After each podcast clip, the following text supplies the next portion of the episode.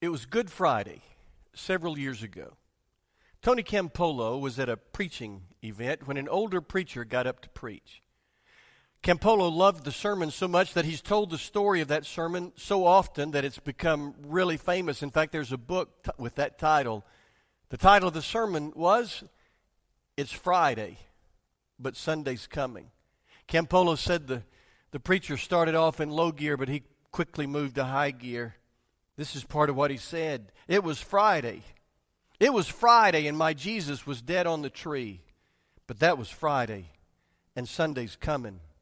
It was Friday, and Mary was crying her eyes out. The disciples were running in every direction like sheep without a shepherd. But that was Friday, and Sunday's coming. It was Friday. Pilate thought he had washed his hands of a lot of trouble. The Pharisees were strutting around, laughing and poking each other in the ribs. They thought they were back in charge of things, but they didn't know it was only Friday. Sunday's coming. The preacher repeatedly pounded home the message it's Friday, but Sunday's coming until finally, at the end of his message, he just yelled at the top of his lungs, It's Friday! And all 500 folks in the room yelled back in one voice, Sunday's coming. I can't imitate that preacher. I wouldn't try. But what a great message that is for us in the middle of this pandemic. It's Friday, and things are dark, and things seem hopeless, and, and yet Sunday's coming. We are Easter people. Next Sunday, we're going to celebrate that the love of God can reach all the way down into a tomb. We are Easter people. We are people of hope. We are people who know, even when it's Friday and things are dark and cold and we know that Sunday's coming. And I hope you'll remember that. That's a great message for today. But it's not the message that I want to leave with you for today. Today we're going to turn that around and we're going to say, it's Sunday, but Friday's coming. It's Sunday. Things may be good, but Fridays inevitably come. It was Sunday. It was, we call it Palm Sunday.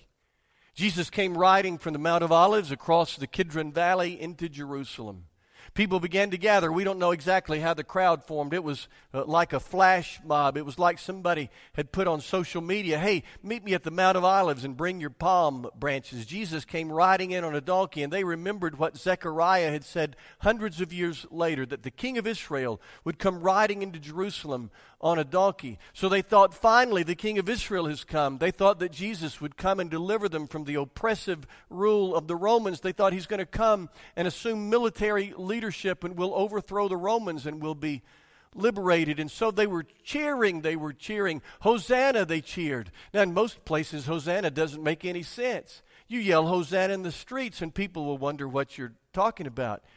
You yell go in your office and people won't know what you're talking about either. But if you yell go at a ball game, everybody knows what you mean.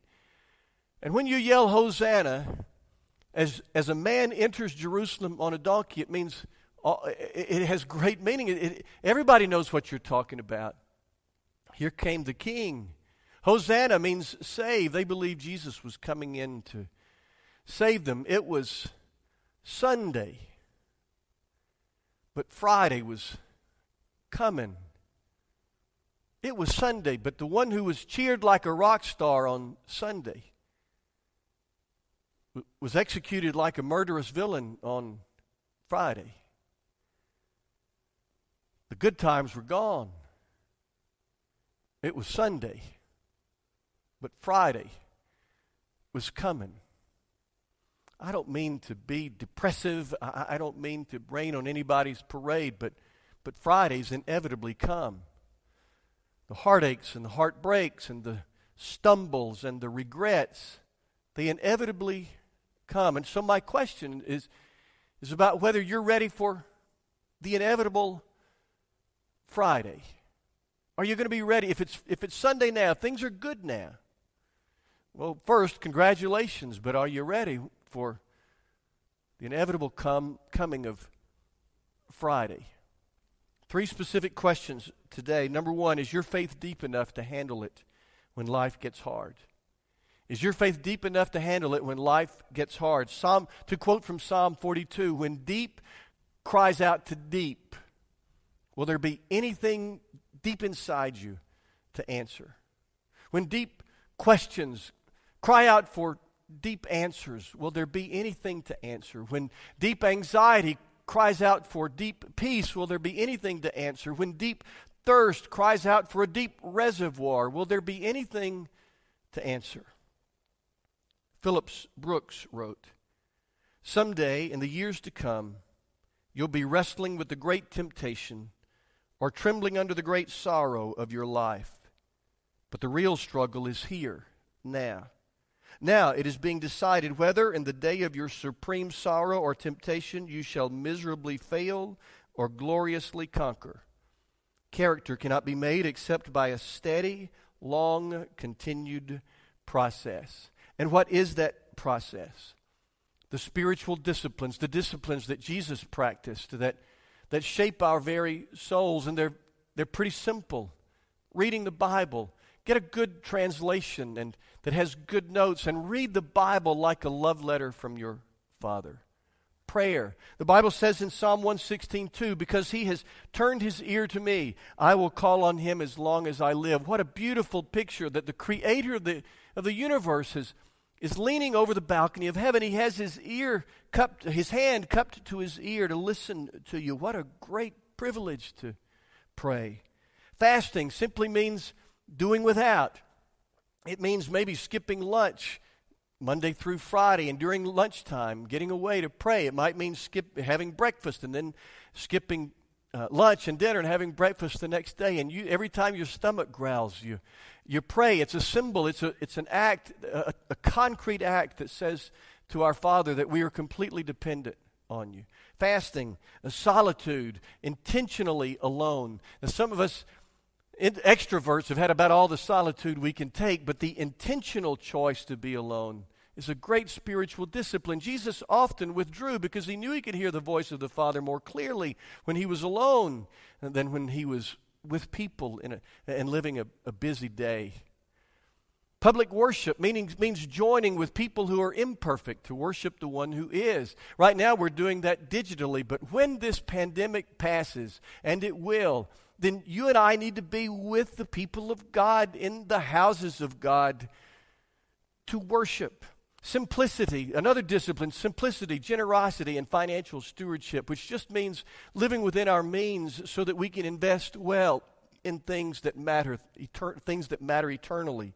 Service, using our skills, our gifts, uh, and joining God in His mission to the world. Those are disciplines, they're practices that shape our very souls.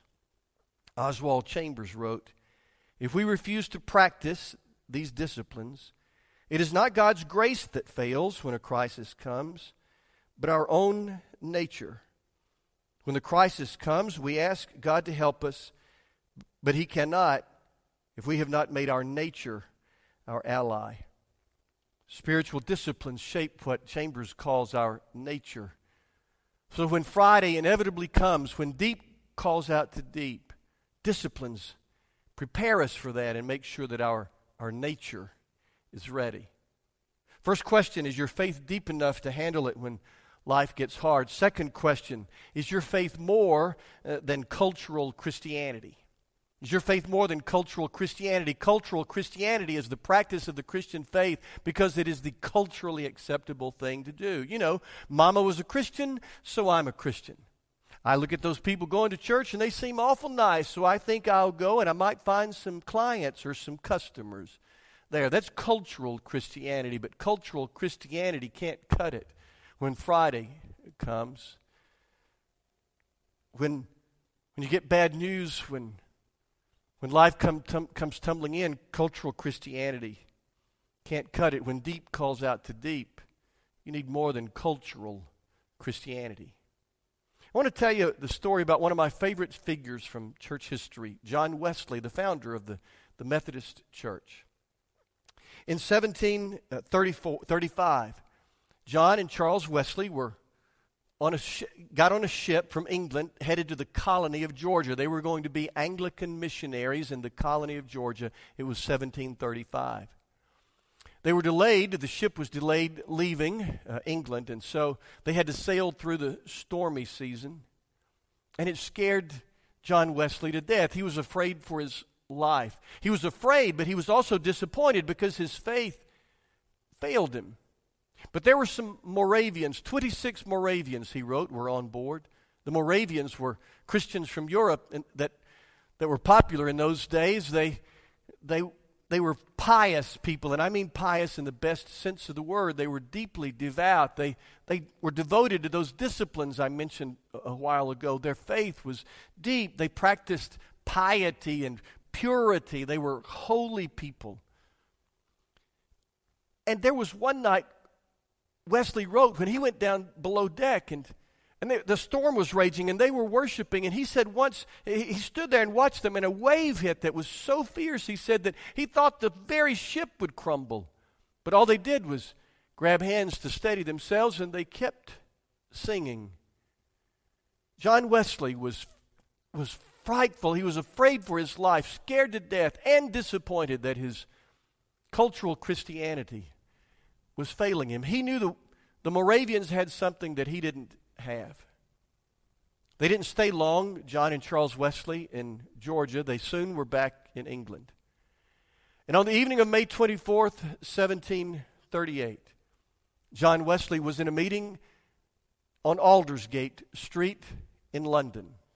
And he wrote in his journal about a quarter before nine, while he, the speaker, was describing the change which, which God works in the heart through faith in Christ, I felt my heart strangely warmed. I felt I did trust in Christ, Christ alone for my salvation. And an assurance was given me that He had taken away my sins, even mine. Up to that point, John Wesley had had a cultural Christianity that wouldn't cut it, but that night on Aldersgate Street, he experienced a transformation so radical that Jesus called it a new birth. He had more now than cultural Christianity. When deep called out to deep, and it did for the rest of his life, he had something. John Wesley had something uh, to answer. So the first question is your faith deep enough to handle it when life gets hard? The second question is your faith more than a, just a cultural Christianity? And the third question, a series of questions really when you fail, when you stumble and when you fall, when you violate God's wonderful intentions for your life, what will atone for your sins? Where will you find forgiveness and redemption? When we mess up, I mean, we really mess up. When we need more than somebody to say, don't worry about it. When we need more than, than enough drinks to numb our regret, when we need more than a coping mechan- mechanism, will there be something to take care of your deep needs? Will there be something to redeem bad stories? To, to use a good biblical word, to atone for your sins, to make them right. I used to watch a TV show in the 90s that ran through the early 2000s. Uh, ER, you might, some of you might know that, made George Clooney famous. In one episode of ER, there was a, a physician, a prison doctor, who had been the one to administer the lethal injections to ministers that were, I mean, to prisoners, not ministers, but prisoners that were put to death. And he lived with a regret over that. He was just, he was following orders. He was certainly within the law, but, but he was dying. He was in the hospital and he was dying, and he, he was facing death with these regrets over having put so many other people to death. And there was one in particular when he had hurried an execution, and later the prisoner was found out to be innocent. And so now this doctor, this prison doctor, was himself dying. And he was scared and he wanted, he wanted some answers. He was talking with a chaplain, a, a tolerant, open minded, progressive chaplain. I'm trying not to use pejorative language, a tolerant, open minded, progressive chaplain. The physician, the dying prison doctor, said, I'm afraid of what comes next. And what do you think that is? asked the chaplain. You tell me, the doctor answered. Is atonement even possible? What does God want from me?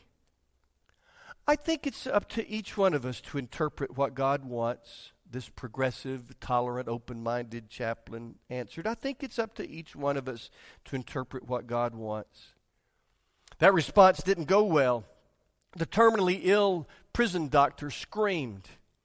I need answers, and all your questions and all your uncertainty are making things worse. I need someone to look me in the eye and tell me how to find forgiveness because I'm running out of time. This man was dying with all these regrets weighing heavily on him. And for somebody to say, Oh, don't worry about it, wouldn't cut it. For somebody to say, I, I, I think it's up to each one of us to interpret what God wants, he, he wanted more than that. He wanted, he wanted some answers about his deep sins.